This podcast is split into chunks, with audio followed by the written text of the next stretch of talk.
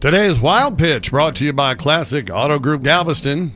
The Toronto Blue Jays clinched its first division title since 1993 and, of course, celebrated with beer and champagne in the locker room.